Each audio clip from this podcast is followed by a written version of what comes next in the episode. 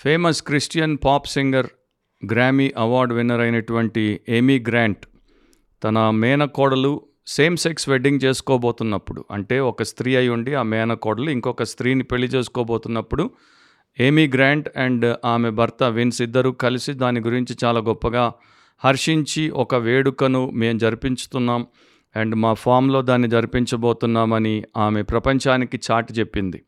దాంతోపాటు I love those brides ఆ పెళ్ళి కూతుర్లను చూసి నేను సంతోషిస్తున్నాను అని కూడా అంది. రెండు పెళ్ళిలలో ఇద్దరు అమ్మాయిలు పెళ్ళి కూతుర్లుగా మారి ఇద్దరు అబ్బాయిలను పెళ్ళి చేసుకుంటుంటే సంతోషించే విషయమే. కానీ ఒకే ఒక పెళ్ళిలో ఇద్దరు అమ్మాయిలే ఒకరినొకరు పెళ్ళి చేసుకోబోతుంటే అది సిగ్గుపడాల్సినటువంటి విషయం కానీ ఈమె మాత్రం సంతోషించే విషయంగా ప్రకటించుకుంది. ఈమె ఒక క్రిస్టియన్ కంటెంపరీ మ్యూజిషియన్గా సింగర్గా ప్రపంచానికి పరిచయం. ఈమె ఎన్నో క్రైస్తవ భక్తి గీతాలు ఆలపించింది. దాంట్లో ప్రపంచ స్థాయిలో చాలా ప్రాముఖ్యతను సంపాదించినటువంటి ఒక ఆంగ్ల భక్తి గీతం El Shaddai El Shaddai El ఎలియోన్న Adonai age to age you are still the same by the power of the name El Shaddai El Shaddai ఎర్ ఖా నా Adonai we will praise and lift you high El Shaddai ఆ మాటలు మీరు అర్థం చేసుకుంటే L Shaddai దేవుడిని ఆయన మార్పులేని దేవుడని ఆయన సర్వోన్నతుడని చాలా గంభీరంగా ఆ పాటలో పాడి కీర్తించింది. కానీ ఆ పాటకు పూర్తి భిన్నంగా బైబిల్ వాక్య సత్యానికి పూర్తి వ్యతిరేకంగా ఆమె చేసినటువంటి పని మాత్రం హేయమైనటువంటిదిగా ఉంది. చాలా దారుణమైనటువంటి పాపిష్టి పనిని ఆమె చేసింది.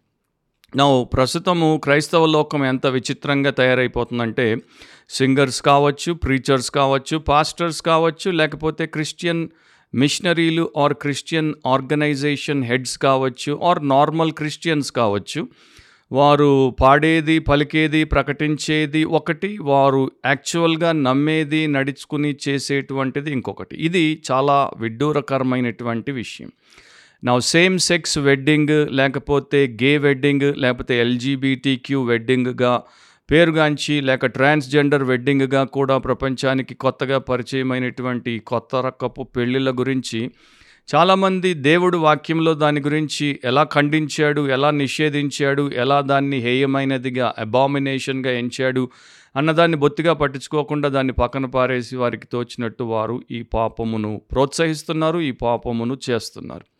రోమిలకు రాసినప్పుడు ఒకటో అధ్యాయం ముప్పై రెండో వచనంలో ఇట్టి కార్యములను అభ్యసించు వారు మరణమునకు తగిన వారు అను.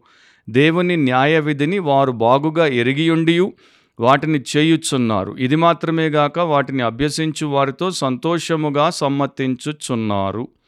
సో పాపం చేసేవారు పాపం చేస్తుంటే వారితో సంతోషంగా సమ్మతించేటువంటి ఇతర పాపుల గురించి కూడా ఇక్కడ దేవుడు ఖండించి మరీ చెప్పాడు. అండ్ ఇట్లాంటి వారు చాలా ఎక్కువ. అలాంటి వారిలో ఈమె కూడా ఏమీ గ్రాంట్ కూడా చేరిపోయిందని చాలామంది అభిప్రాయపడ్డారు. అదే టైంలో ఈ విషయాన్ని తెలుసుకుని బెలిగ్రహం కుమారుడైనటువంటి ఫ్రాంక్లిన్ గ్రహం ఆయన ఈ మాటలు ప్రకటించాడు. లేకపోతే ఆయన సండే ఫేస్బుక్ పోస్ట్లో దీన్ని పోస్ట్ చేశాడు. ఆయన ఏమన్నాడు దేవుడు పాపమును నిర్వచిస్తాడు మనము కాదు. అండ్ ఆయన యొక్క వాక్యము హోమోసెక్షువాలిటీ ఒక పాపమని ఆల్రెడీ చెప్పింది. పురుష సంయోగము లేక స్త్రీ సంయోగము ప్రకృతికి వ్యతిరేకంగా సహజ ధర్మానికి విరుద్ధంగా ఉన్నటువంటి ఆ అంశము పాపమని దేవుడు ఆల్రెడీ చెప్పాడు. సో ఆయన ఆ ప్రకారము చెప్పి ఏమి గ్రాంట్ని ఆమె చేసేటువంటి తప్పు గురించి వారించాడు. అయినా కూడా అది ఆమె పెడచెవిన పెట్టడం అనేది తర్వాత మనకి తెలిసేటువంటి విషయమే. సో యేసు ప్రభు యొక్క ప్రేమను గురించి లేకపోతే దేవుడి యొక్క ప్రేమను గురించి నానా రకాలుగా అపార్థం చేసుకొని వారికి ఇష్టం వచ్చినట్టు మాట్లాడడం చేయడం చాలామందికి అలవాటైపోయింది. సో ఏమి ఏమందంటే మనకి రెండే విషయాలు ప్రభు నేర్పించాడు. ఒకటి దేవుడిని ప్రేమించుట ఇంకొకటి మనుషుల్ని ప్రేమించుట. సో నేను చేసేటువంటి పని మనుషుల్ని ప్రేమించుచున్నాను కనుక చేస్తున్నాను అని సమర్థించుకోబోయింది. అదే విషయాన్ని యోహాన్ సువార్త పద్నాలుగు పదిహేనులో ఎత్తి చూపుతూ ఫ్రాంక్లిన్ గ్రహం అంటాడు మనము ప్రభువును ప్రేమిస్తే ఆయన ఆజ్ఞలు గైకొంటాం. సో దేవుడిని ప్రేమిస్తే ఆయన ఆజ్ఞకు లోబడతాం. సో దేవుడు దేన్ని పాపం అన్నాడో దాన్ని మనం ప్రోత్సహించకూడదు దాంట్లో మనకు పాలు ఉండకూడదు. End of quote biblically speaking వాక్యానుసారంగా మాట్లాడితే అనే క్రిస్టియన్ పాడ్కాస్ట్కి యేసుక్రీస్తు ప్రభు అతి శ్రేష్టమైన పరిశుద్ధమైన సర్వోన్నతమైన నామమున మీలో ప్రతి ఒక్కరికి శుభాలు స్వాగతం. మనము ప్రతి వారం దేవుడి వాక్యము నుండి జీవానికి భక్తికి అవసరమైన సత్యాన్ని విని నేర్చుకుంటాం. మనము క్రైస్ట్ ఆలోచనకి క్రైస్ట్ ఆదేశానికి లోబడి బ్రతికే వారం మనము మన చుట్టూ ఉన్నటువంటి కల్చర్ ఆలోచనకి ఆదేశానికి లోబడి బ్రతికేటువంటి వారము కాం సో దేవుడు మనకి సత్య ప్రత్యక్షతను వాక్యము ద్వారా ఎంతో స్పష్టముగా అమోఘముగా ఇచ్చినందుకు ఆ దేవదేవునికే సర్వకాలములు కృతజ్ఞతాస్థుతులు మహిమ కలుగునుగాక. ఈరోజు మన ఎపిసోడ్లో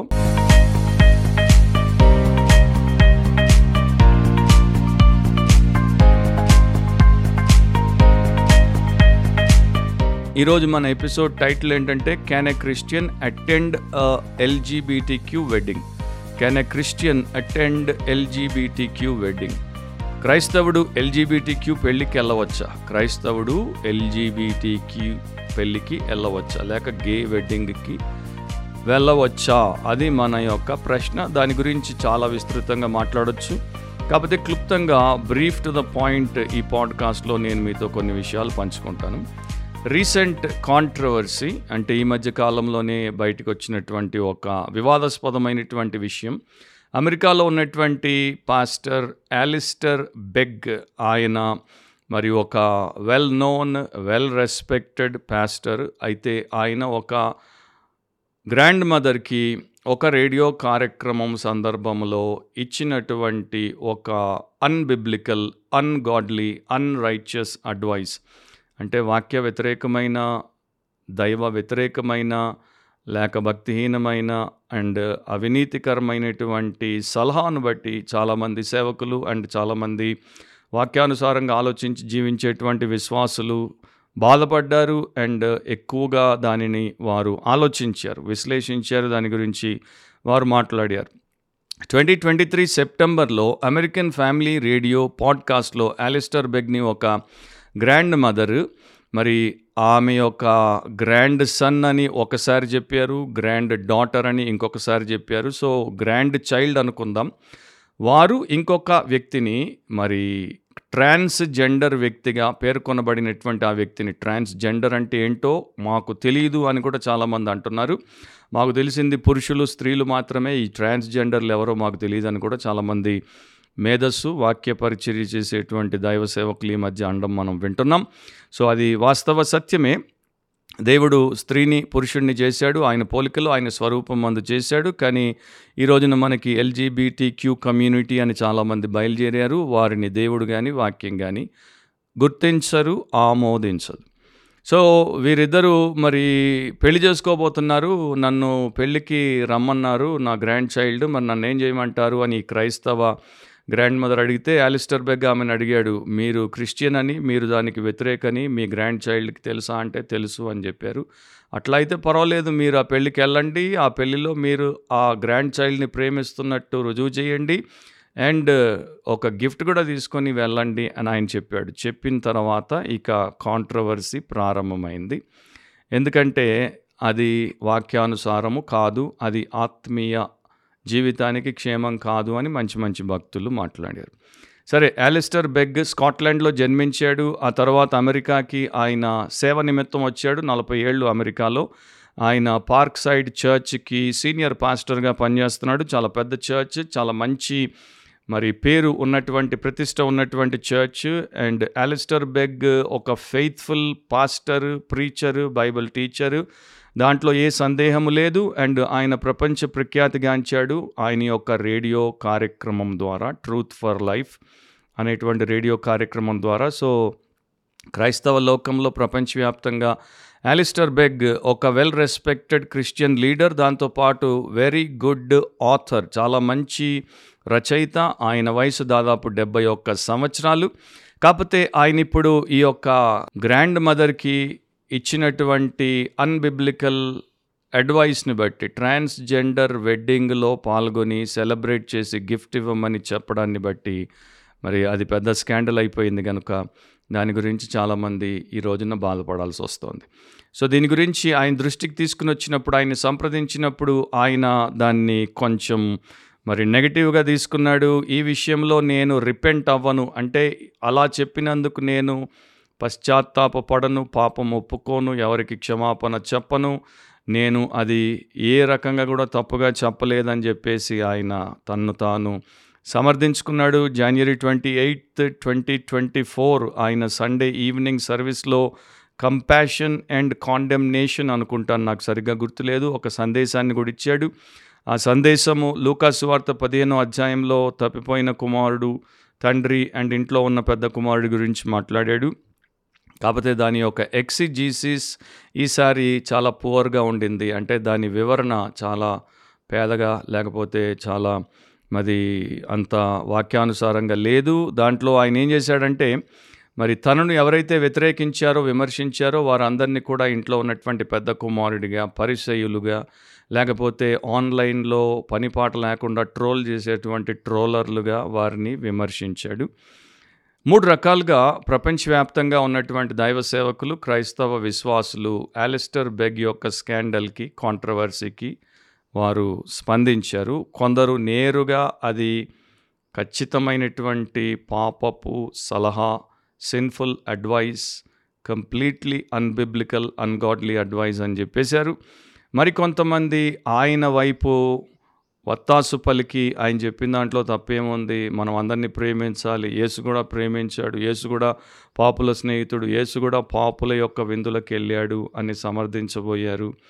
కొందరు మాత్రం మరి చాలా డిప్లొమాటిక్గా అంటే చాలా తెలివితో మరి వారు ఆయన తప్పుపడుతున్నట్టు కాకుండా మరి ఆయన చేసింది ఒప్పు అన్నట్టు కాకుండా తెలుగులో అంటుంటారు చూడండి గోడ మీద పిల్లల్లాగా చాలా జాగ్రత్తగా వారి అభిప్రాయం చెప్పారు. నా కొంతకాలం క్రితము సదన్ బ్యాప్టిస్ట్ కన్వెన్షన్లో పేరుగాంచినటువంటి యాల్ మొహలర్ మరి ఆయన ఆ సదర్న్ బ్యాప్టిస్ట్ కన్వెన్షన్కి సంబంధించినటువంటి ఒక బైబిల్ కళాశాల ప్రెసిడెంట్ ప్రపంచంలో మరి బ్యాప్టిస్ట్ థియోలోజియన్గా పేరుగాంచినటువంటి వ్యక్తి.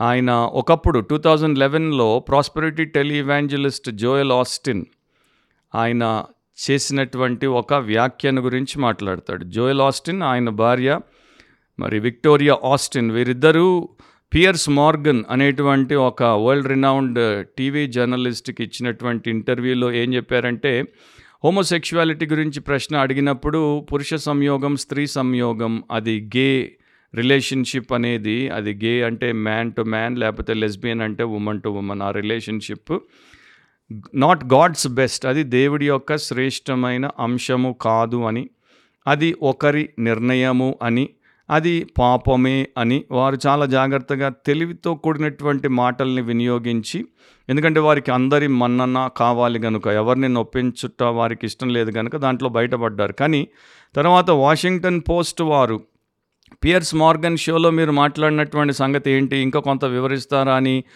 ఈ జోయల్ ఆస్టిన్ని అడిగినప్పుడు జోయల్ ఆస్టిన్ ఏమన్నాడంటే నేను ఒక గే వెడ్డింగ్ని పాస్టర్గా చెయ్యను. కాకపోతే నాకు ఎవరైనా సన్నిహితులుగా ఉండి గే వెడ్డింగ్ని చేసుకుంటూ ఉంటే నేను అటెండ్ అవుతాను.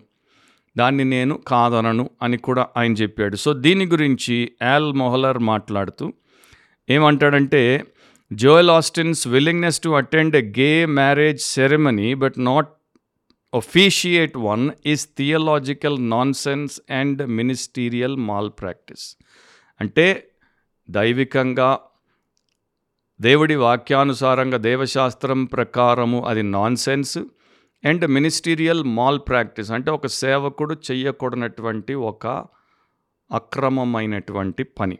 ఎండ్ ఆఫ్ కోర్ట్ అదే టైంలో అంటే కొన్ని సంవత్సరాల క్రితము టూ థౌజండ్ సిక్స్టీన్ సెవెంటీన్ ఆ ప్రాంతంలోనే అనుకుంటాను యుఎస్ సుప్రీంకోర్టు ఏం చేసిందంటే సేమ్ సెక్స్ మ్యారేజ్ని డెఫినిషన్ని మార్చింది. అంతవరకు వివాహము అంటే ఒక పురుషుడు ఒక స్త్రీకి మధ్యలోనే.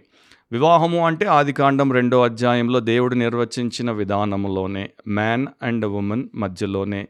ఒక పురుషుడికి ఒక స్త్రీ మాత్రమే అది వివాహం కానీ సుప్రీంకోర్ట్ ఆఫ్ యుఎస్ ఏం చేసిందంటే అమెరికన్ క్రిస్టియన్స్ దీంతో చాలా కష్టపడుతున్నారు బాధపడుతున్నారు ఇబ్బందులకు గురవుతున్నారు అని చెప్పేసి సేమ్ సెక్స్ కపుల్స్ని కూడా పెళ్ళి చేసుకోవడానికి అండ్ దానికి కూడా వివాహపు హోదాని ఇవ్వడానికి మరొక తీర్మానము చేసింది. అదే టైంలో ఎన్ఏఈ అని నేషనల్ అసోసియేషన్ ఆఫ్ ఇవాంజలికల్స్ అంటారు.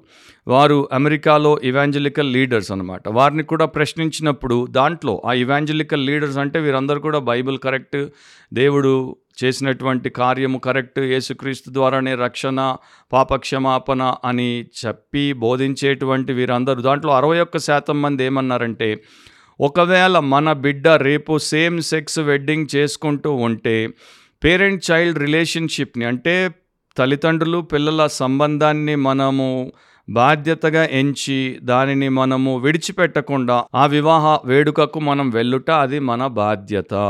అని లీత్ యాండర్సన్ ఎన్ఏఈ ప్రెసిడెంట్ చెప్పడం తర్వాత ఇతర లీడర్స్ చెప్పడం దాన్ని సమర్థిస్తున్నట్టు మాట్లాడడం అండ్ దానికి మళ్ళీ అనవసరంగా బైబిల్ పదాలు గ్రేస్ అండ్ ట్రూత్ అంటే మనకి కృపా సత్యాలు రెండు ఉండాలి మనము సత్యాన్ని అనుసరించాలి బట్ కృప చూపాలి అని వారికి తోచినట్టు మాట్లాడారు. ఇది బిబ్లికల్ నాన్ సెన్స్ ఎందుకంటే యేసుక్రీస్తు ప్రభువే సువార్తల్లో లూకా సువార్త పద్నాలుగు ఇరవై ఆరులో ఎన్నో వచనాలు నేను చెప్పొచ్చు కానీ సమయభావం వల్ల ఒక్క వచనాన్ని నేను చెప్తున్నాను. అక్కడ ప్రభు ఇచ్చినటువంటి ఒక ఖచ్చితమైనటువంటి ఆజ్ఞ ఏంటి? ఎవడైనను నా యొద్దకు వచ్చి తన తండ్రిని తల్లిని భార్యను పిల్లలను అన్నాదమ్ములను అక్క చెల్లెలను తన ప్రాణమును సహా ద్వేషింపకుంటే వాడు నా శిష్యుడు కానేరడు అని చెప్పాడు.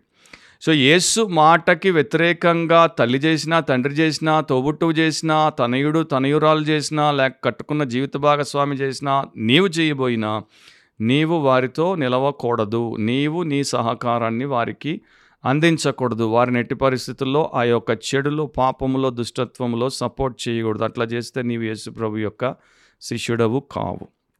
యుఎస్లోనే. ఎందుకంటే అది ఇప్పటిదాకా కూడా క్రిస్టియన్ క్యాపిటల్గా క్రైస్తవ రాజధానిగా ప్రపంచంలో పేరుగాంచింది. కోర్స్ ఇప్పుడు అది క్రైస్తవ దేశముగా కూడా ఎంచబడట్లేదు. అది దురదృష్టకరమైనటువంటి విషయం.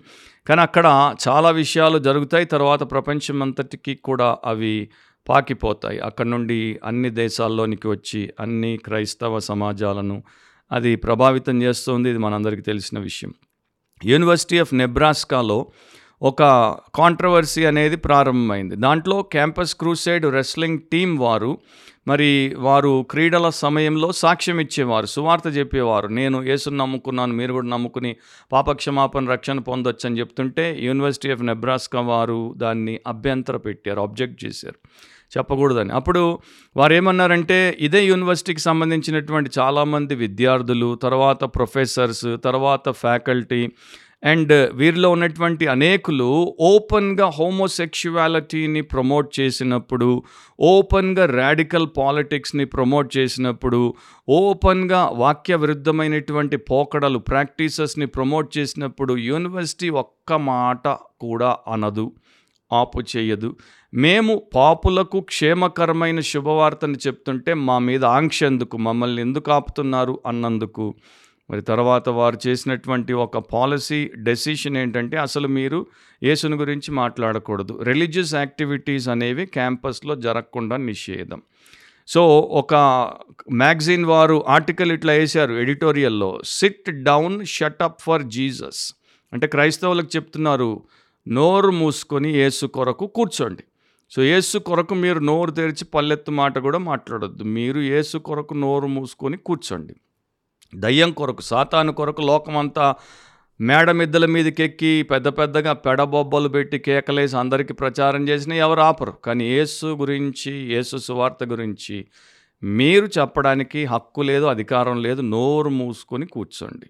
సో ఇదనమాట పరిస్థితి. సో ఇట్లా చాలా పరిస్థితుల్లో మనకి ప్రపంచము అండ్ ముఖ్యంగా క్రైస్తవ లోకము కనబడుతుంది. సరే యాలిస్టర్ బెగ్ యొక్క స్కాండల్ గురించి కాంట్రవర్సీ గురించి ఒక మంచి బిబ్లికల్ థియోలోజియన్స్గా బిబ్లికల్ పాస్టర్స్గా ప్రీచర్స్గా బైబిల్ టీచర్స్గా ఎంచబడిన ప్రపంచ ప్రముఖులు స్పందించారు. దాంట్లో అపాలజెటిక్స్ మినిస్ట్రీ చేసేటువంటి జస్టిన్ పీటర్స్ దాన్ని ఖండించాడు డగ్ విల్సన్ ఖండించాడు ఫిల్ జాన్సన్ ఖండించాడు యాల్ మొహలర్ ఆల్రెడీ మీకు చెప్పాను ఖండించాడు టాడ్ ఫ్రియల్ ఖండించాడు జాన్ మెకార్థర్ ఖండించాడు Steve Lawson ఖండించాడు James White Joel Webbon and ఇంకా నేను వంద పేర్లు చెప్పచ్చు అంతమంది దాన్ని ఖండించారు. వీరందరూ బాగా వాక్యము తెలిసినటువంటి వారు.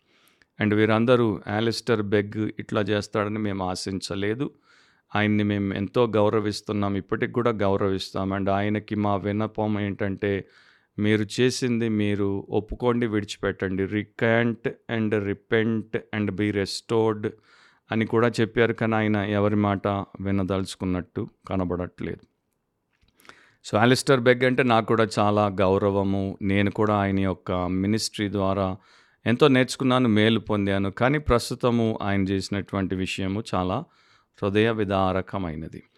గే లెస్బియన్ ఎల్జీబీటీ క్యూ లేక ట్రాన్స్ జెండర్ వెడ్డింగ్ అనేది అసలు వెడ్డింగ్ కాదు. అది వాక్య వ్యతిరేకం అది భక్తిహీనం అది సహజ ధర్మానికి అసహజమైనటువంటి అంశం అంటే అన్యాచురల్ థింగ్ అనమాట సో అది దేవుడి దృష్టిలో వివాహము కాదు. దేవుడి దృష్టిలో అది ఒక వక్ర లక్షణం పర్వర్షన్ అనమాట సో దాంట్లో అనైతికత ఉంది. అండ్ దాంట్లో దేవుడిని సర్వోన్నతుడైనటువంటి దేవుడిని ధిక్కరించేటువంటి తిరుగుబాటుదనం ఉంది. ఆయన పరిశుద్ధ క్రమాన్ని తోసివేసేటువంటి ఘోర దుష్కార్యం ఉంది.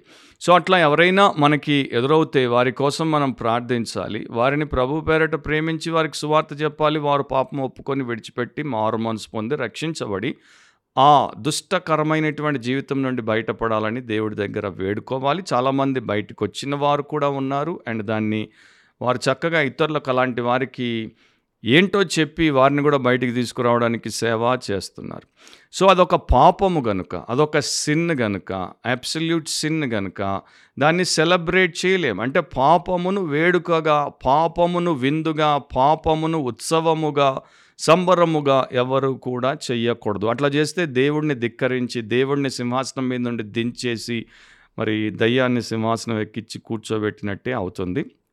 సో ఇక్కడ మనకి సెంటిమెంట్లు ఇక్కడ మనకి ఇమోషన్స్ ఇక్కడ మనకి ఫీలింగ్స్ ఇక్కడ మనకి మరి ఈ యొక్క ఇమోషనల్ బ్లాక్మెయిలింగ్ లేకపోతే కల్చరల్ డిక్టాట్ లేకపోతే సొసైటల్ ప్రెషర్ ఇవన్నీ అవసరం లేదు. మనకి ఇక్కడ కావాల్సింది ఏంటంటే స్క్రిప్చురల్ కన్విక్షన్ లేఖనపరమైనటువంటి నిర్దిష్ట నిర్ణయం అవగాహన.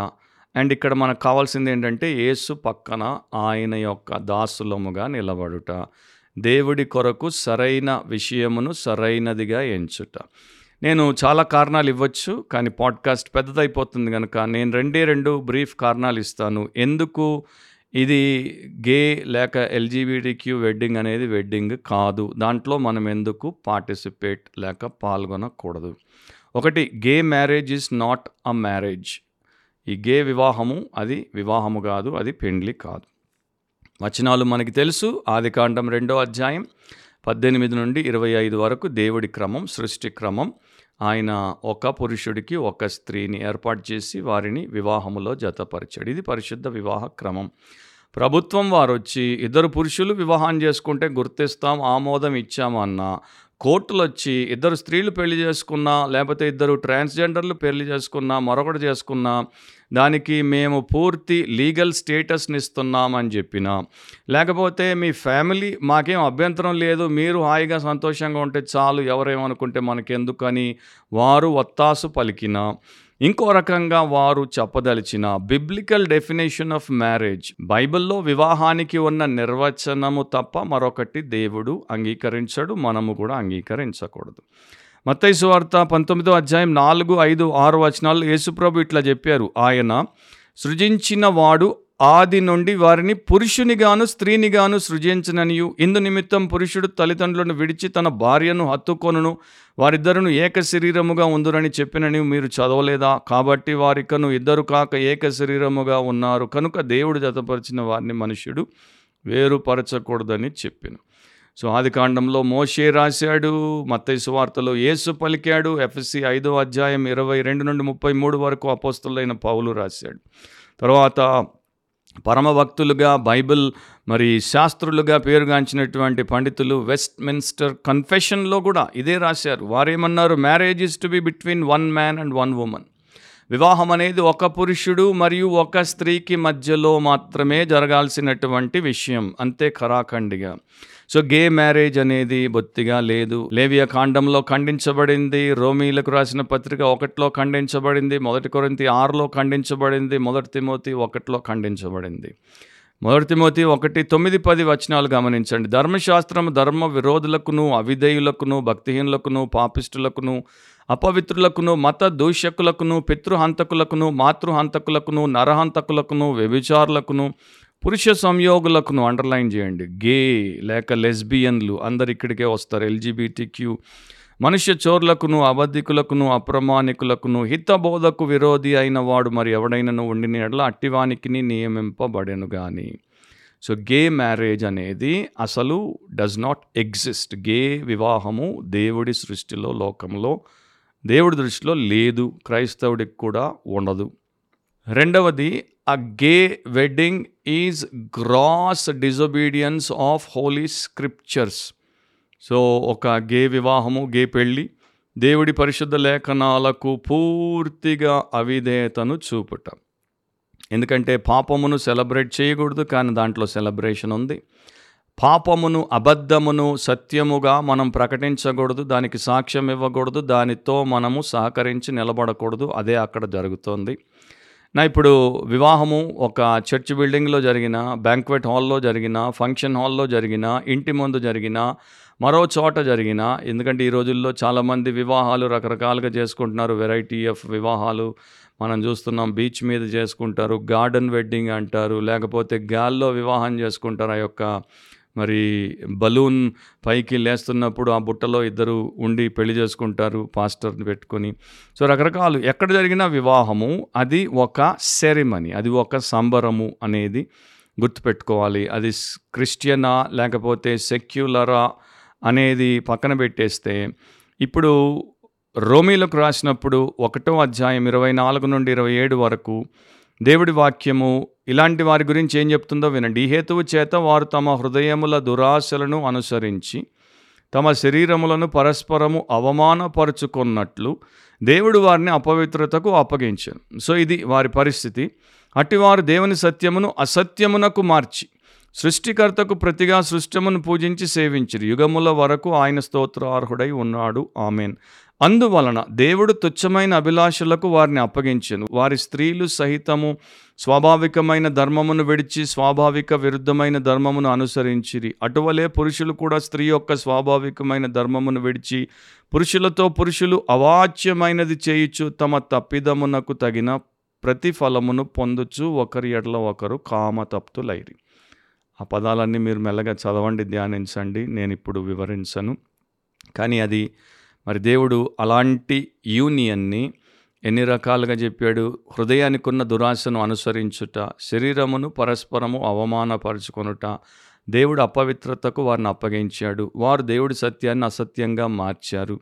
తర్వాత వారు దేవుడు తుచ్చమైన అభిలాషలకి వారిని ఎందుకు విడిచిపెట్టాడంటే వారు అట్లాంటి దానికి వారిని వారు అప్పగించుకున్నారు కనుక స్త్రీలు పురుషులు అందరూ స్వాభావిక విరుద్ధమైన పనులు చేస్తున్నారు కనుక కనుక అవాచ్యమైనది అండ్ తప్పిదం అది దానికి వారు ప్రతిఫలం పొందుతారు. సో వారి తప్పిదంలో వారి దుష్కార్యంలో వారి అపవిత్రతలో నువ్వు నేను ఎట్లా పాల్గొంటాం? వీరెవరైనా కావచ్చు. వీరు ఫ్యామిలీ మెంబర్ కావచ్చు వీరు చైల్డ్ కావచ్చు. ఇప్పుడు అమెరికా సంగతి మనకెందుకు లేండి బ్రదర్ అని మీలో కొంతమంది అనుకోవచ్చు. అమెరికాలో జరిగేదే ఇండియాకు వచ్చింది ఇండియాలో జరిగేదే ఆంధ్రప్రదేశ్కి వచ్చింది ఆంధ్రప్రదేశ్లో జరిగేదే తెలంగాణకు వచ్చింది ఇప్పుడు మా హైదరాబాద్లో కూడా ఇది ఒక పెద్ద పీడగా మారింది. సడన్గా ఒకరోజు వచ్చేసి అబ్బాయి అంటాడు డాడీ మమ్మీ నేను ఒక గేని. సడన్గా ఒకరోజు నా అమ్మాయి ఫ్రెండ్ వచ్చేసి తల్లిదండ్రులకు చెప్తుంది మీకు తెలుసో లేదో? మీ అమ్మాయి చెప్పడానికి జంకుతోంది.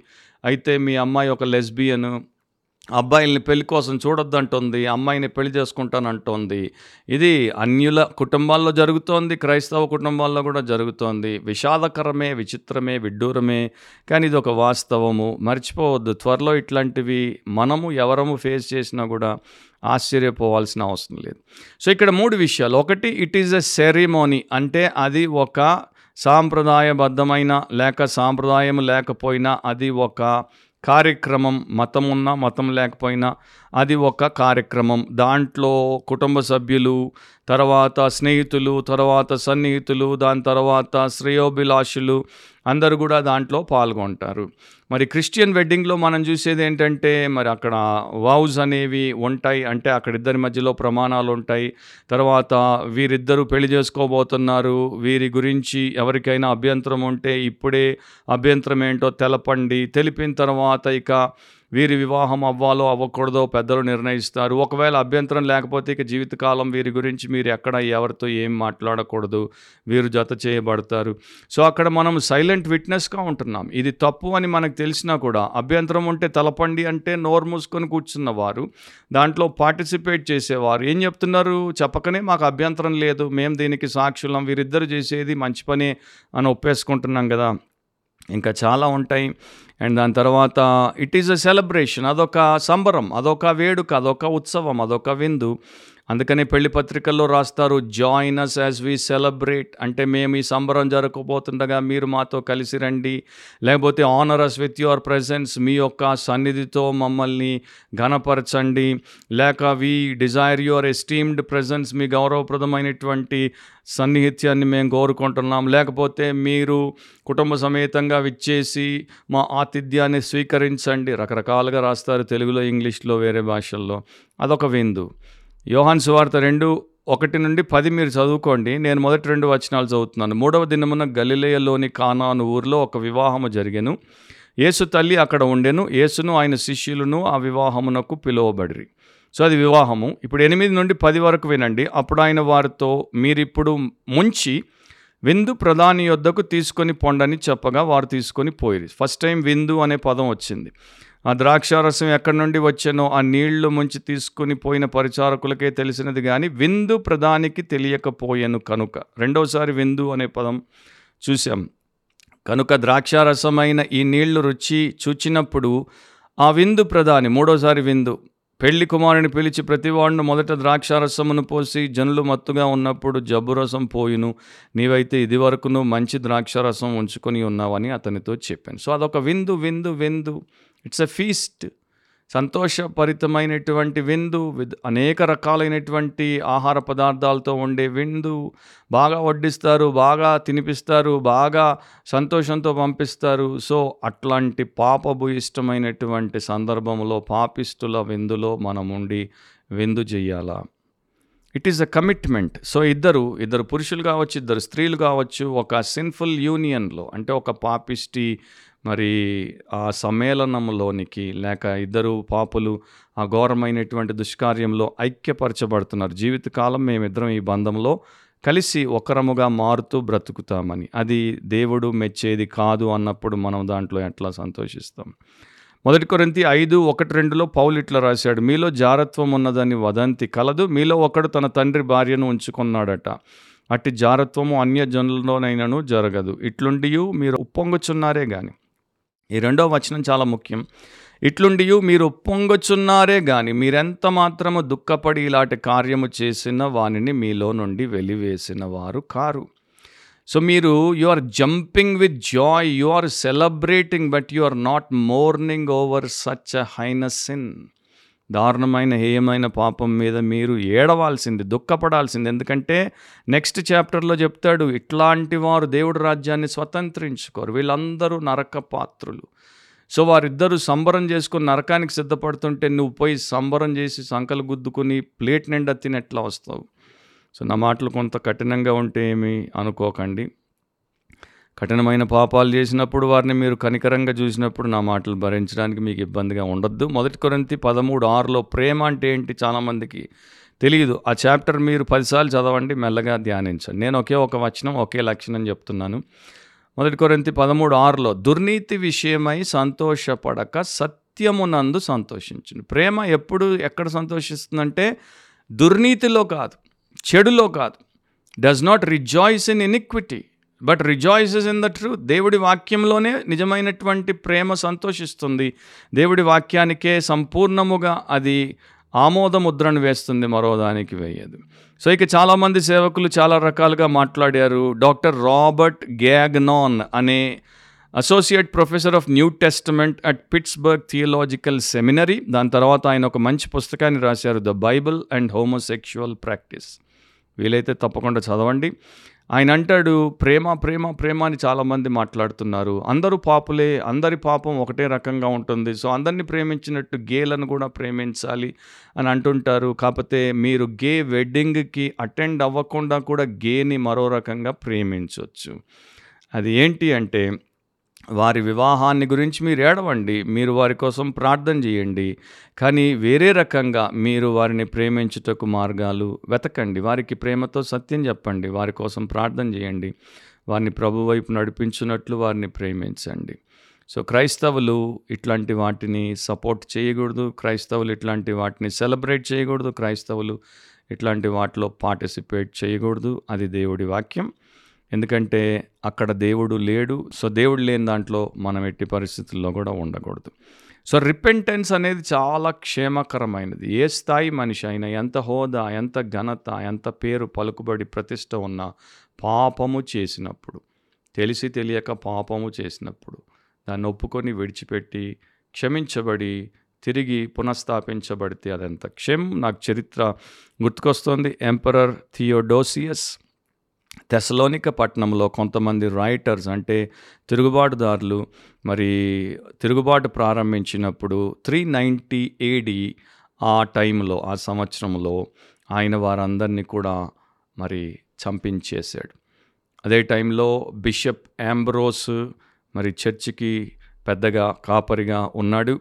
ఎప్పుడైతే థియోడోసియస్ ఈ పనిచేశాడని విన్నాడో అతన్ని ఆయన గద్దించి మరి ఆయన చక్రవర్తి అయినప్పటికీ ఒక బిషప్ ఆయన్ని గద్దించి ఆయనను మారు మనసు పొందమని ఆదేశించి హత్య చేసినందుకు మారు మనసు పొందమని రిపెంట్ అవ్వమని ఆదేశించి ఆయన్ని ఎక్స్కమ్యూనికేట్ చేశాడు. చర్చి నుండి ఆయన్ని వెలివేశాడు. ఎంత ధైర్యము ఎంత దైవ భీతి కలిగిన సేవకుడు చూడండి ఆంబ్రోస్ చక్రవర్తిని. మొత్తం అందరికీ పెద్ద అయినటువంటి అందరి ప్రాణాలు ఎవరి గుప్పట్లో ఉన్నాయో ఆ చక్రవర్తిని చర్చి నుండి ఎక్స్కమ్యూనికేట్ చేసి నువ్వు చర్చిలో కాలు పెట్టడానికి వీల్లేదని చెప్పాడు. అండ్ దాంతోపాటు ఒక మాట అన్నాడు ఆలోచించు థియడోసియస్ నీ రెండు చేతులు రక్తంతో తడిశాయి. వాటిని నీవు తుడుచుకోకుండా దేవుడి ఎదుట తగ్గించుకొని పాప క్షమాపణ పొందకుండా రెండు చేతులు రక్తంతో తడిసిన చేతుల్ని ప్రార్థనలో ఎట్లా ఎత్తి దేవుడికి ప్రార్థన చేస్తావు? ఆలోచించని చెప్పాడు కనుక థియోడోసియస్ నిజంగానే ఆలోచించాడు మారు మనసు పొందాడు పబ్లిక్గా తన పాపం తన దేశం తన ప్రజల ఎదుట ఒప్పుకున్నాడు అండ్ చర్చ్ దగ్గరికి వచ్చి అందరి ఎదుట సాష్టాంగపడి కన్నీటితో తన పాప క్షమాపణ పొందుకున్నాడు.